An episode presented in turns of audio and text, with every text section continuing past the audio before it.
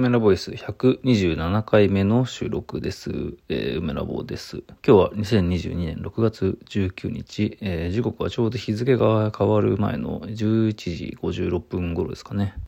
数日収録の日が空いてしまいましたね。いや、なんかタイミングっつうか、なんかね、こう熱中して時間が遅くなってしまったりだとか、人と通話して夜遅くなってそのまま寝てしまったりだとか、まあ、そういう日が連日続いてしまってですね、なんか収録がまた数日空いてしまいました。いや、申し訳ない。まあ、楽しみにね、してくれてる方、どれくらいいるのかわかんないんですが、なるべくね、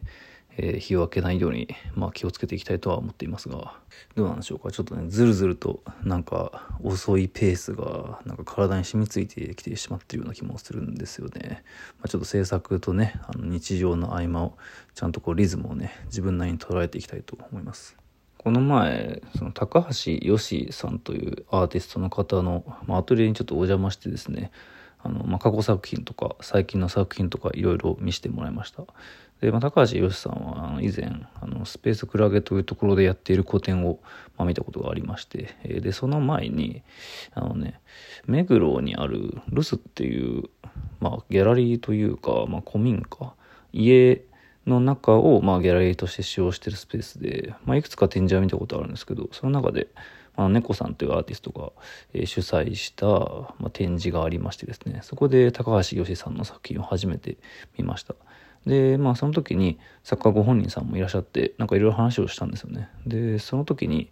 結構込み入った話をしたというかまあ作品の話をね、あのー、するのでどうしても込み入った話にはなるんですがその高橋さんの作品自体が、まあ、結構重いテーマというかその作品の、まあ、内容としてはあのー、まあえー、在学中に、まあ、親しい友人を亡くしてしまったと。でそのことが、まあ、かなりその彼女の、えー、描いているキャラクターの、まあ、造形があるんですが、まあ、いわゆる僕がよく見ているようなキャラクターの、まあえー、イメージとはちょっと違うというか、まあ、キャラクターしてキャラクターキャラクターしているというよりかはそれが色彩とともにありつつ、まあ、ぐにゃぐにゃしていて、まあ、独自の感じなんですが、まあ、その制作の動機とかそういうのを、まあ、割とちゃんといろいろ話してですね、まあ、それは結構印象的だったというか、まあ、なんか似てる、似てないで言うとちょっとあれなんですが、あの後藤ひな子さんというイラストレーターの方がいらっしゃるんですが、まあ、なんかその方の色彩であったりだとか、まあ、その軽やかな感じとか、なんかこう、まあ自分の中ではリンクするイメージの作家が何人かいたりもしたんですけど、まあさておき、その高橋さんの、まあ、制作してるアトリエが、なんか結構僕の地元に近いというか、まあなんかそういうので遊びに行ったんですよね。まあ、高橋さんの、えー、まあ、作家のマネージメントをしていらっしゃる田坂さんという方がいらっしゃって、まあ、あのお二人は、もともと多摩美術大学のまあ同級生で、まあ、高橋さんは卒業後普通に作家活動して、で、まあ、田坂さんは作家のマネジメント業をやっていて、なんか施工とか、まあ、その建築的なこともいろいろできたりする方なんですよね、田坂さんは。で、まあ、その弓差し幹事さんの作家業の、まあ、マネジメントとまではいかないのか、なんかいろいろこう、設営とかそういうの手伝ったりとかもしてるらしくて、お二人と高橋さんのアトリエお酒を見た後に、なんか、まあ、そこから歩いて行けるところにあるので、また盆栽美術館をですね、えー、僕はちょっと案内したりだとか、なんかいろいろ歩いて回ったりしました。まあ、その作家のアトリエを訪問するというのは、なんか本当に最近、まあ結構やっていて、まあその安倍祐介くんと、えー、上田壮介くんの、あ、じゃあ安倍くんのアトリエに、えー、上田くんと一緒に遊びに行ったりだとか、あと中風真二君ですね。その、まあ、知り合った作家さんを、いや、その、盆栽美術館に案内するみたいなのが、なんかライフワークのように最近なっていて、なんか、盆栽美術館の回し物かなんかなのかみたいな感じですけど、まあ、その盆栽美術館とか、その盆栽町の歴史とかはかなり自分の中では、まあ、リサーチが個人的に進んでいて面白いなと思ってはいるんですけどまだその自分の作品とのリンクというかなんかそれがつながったり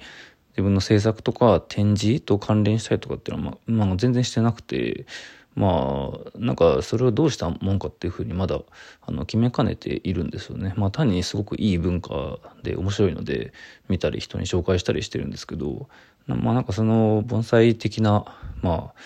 魅力？あの、まあ、千年以上ね、あの、昔から生きている、その、まあ、あの絵画ってね、あの、生きてないじゃないですか。絵画っていうか、まあ、作品って基本的に、まあ、生きているものは少ないですよね。まあ、パフォーマンスとかっていうのはまた違うと思うんですけど、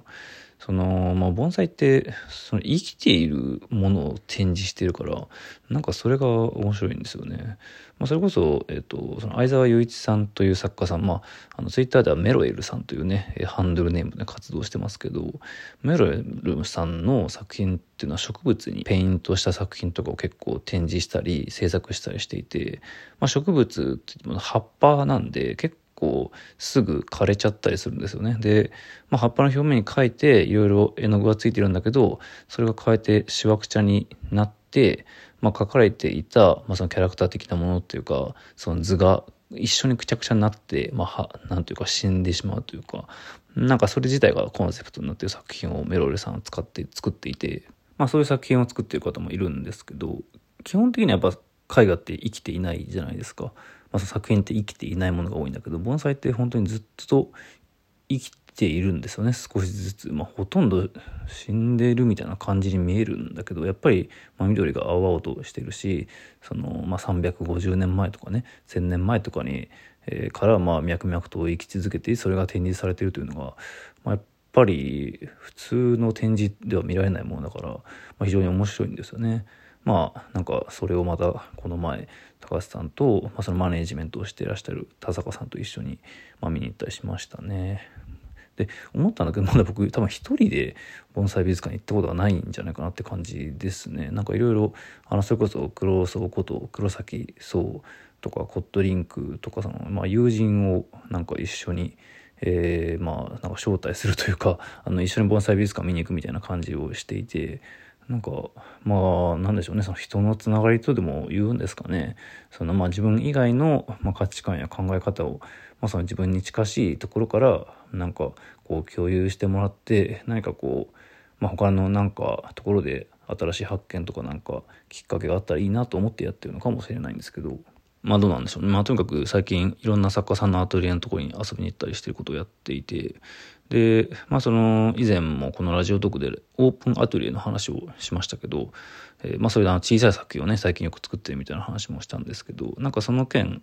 まあ本当にちゃんとやろうかなという感じになってきていまして、まあ、いつ頃だろうな今が6月で、まあ、6月が終わると7月になる。で、7月が終わると8月になる。まあ、余裕持って8月頃かなって感じなんですけどね。まあ、そのアトリエ、まあ、作品をね、飾ったりするわけですけど、なんかいろいろ整理とかもね、して、なんか置きっぱなしのパネルとか、まあ結構な過去の作品だとかそういうのを整理して、まあ掃除したりね、して、なんか壁面にいろいろ作品を飾って、まあ、みたいなこと日々ね、ちまちまやってるとそれなりの時間もかかるんで、8月、まあでもわざわざその大宮にあるアトリエに来てもらってですね、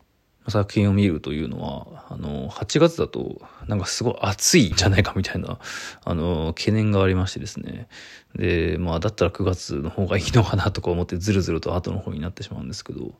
まあ、何かしらそういう形でやろうとは思います。その作品をね、まあ、新しい作品もいくつか、まあ、作ろうとは思っていて、プラス、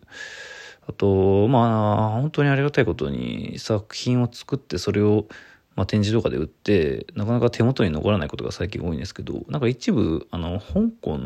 の愛称さんのあの愛称なんずかさんのとこで2018年に行った個展で、えーまあ、展示した作品が、えー、数点3、3つか4つぐらい、あの、実は残っていてですね、なんかそれを、まあ、また送ってもらって、まあ、なんか、店、そのオープンアトリエ的なやつで見せようかなとか思っています。そのうちの一つは、なんか立体作品があってですね、まあ、その立体といってもなんか平面を組み合わせた、なんかパズルみたいに組み合わせて、まあ、立体的に立ち上がるような、まあ、作品なんですけど、この作品は、あの、まあ、い、あの、以前の収録でも話した、えー、サイドコアの、えー、まあ、リーダーと言っていい、まあ、リーダーとかあるのかちょっとわかりませんが、あの、松下さんと一緒にちょっとこう、共同で制作したというか、まあ、手伝ってもらったやつなんですよね。その印刷と、あと、そのカッティング、あの、まあ、平面をカットするのを、まあ、なんか一緒にやってもらってですね、まあ、それを組み合わせて立体的に起こした作品の、まあ、一つで、それはまあ、国内ではまあ展示してなくてですね、あの、香港でしか見せてなかったんですけど、まあ、なんかこっちに戻ってくるので、それを見せられたらいいなとか思っています。まあ、あと、その、まあ、最近作ってる作品の話なんですけど、まあ、小さい作品を作ってるって話をしたんですけど、まあ、それとは別に、その平面のシリーズで、まあ、つくばの、えー、展示でもちょっとだけ、えー、出品したんですけど、その、まあ、キャラクターのの肌、あのー、まあ、肌だけこう切り抜いて抽出して、それをこう、まあ、組み合わせたようなイメージをよく作っていて、まあ、なんか白っぽくなるというか、まあ、肌ってねいろんな色ありますけどなんかそれの組み合わせをあのー、まあ何て言うんだろうなこう平面的に壁のようにどんどん埋め尽くしていって、まあ、そこに顔があったりまあ体のような造形があったりみたいな感じでなんかそれで埋め尽くすようなまあ抽象的ではないんだけどなんかその埋め尽くしてる感じがちょっと抽象的というかなんかでも今話してて考えたらなんかいろんな種類の肌を取り入れた方がいいのかなとなんか思ってきましたがなんかね今んとこ白っぽい感じのイメージになっていますねでもそれがまあ,、うんまあ、バランスって言ったら変ですけど黄色っぽかったり黒っぽかったり、まあ、いろんなバリエーションがあったらいいんですかね、うんまあ、とにかくその、まあ、新しいシリーズって言ってるのか分かんないですけどまあそれのもう新作としていくつか作りたいなと思っていて、まあなんかどうかギャラリーでとかそういう感じは今んところないんで、オープンアトリエで展示しようかなと思ってます。そんなに多くないと思うんですけどね。まあでも過去のいろんなやつとか合わせたら古典ぐらいの規模にはなるのかなという感じですね。えー、まあリコアートギャラリーでね、えー、去年やった個展のまあ、続きじゃないですけど、なんかそういうのも年末頃に、年末秋わかんないけど、まあなんかやるかもしれなくて、まあおそらくやるんですけど、まあそれも分かったら告知させていただきます。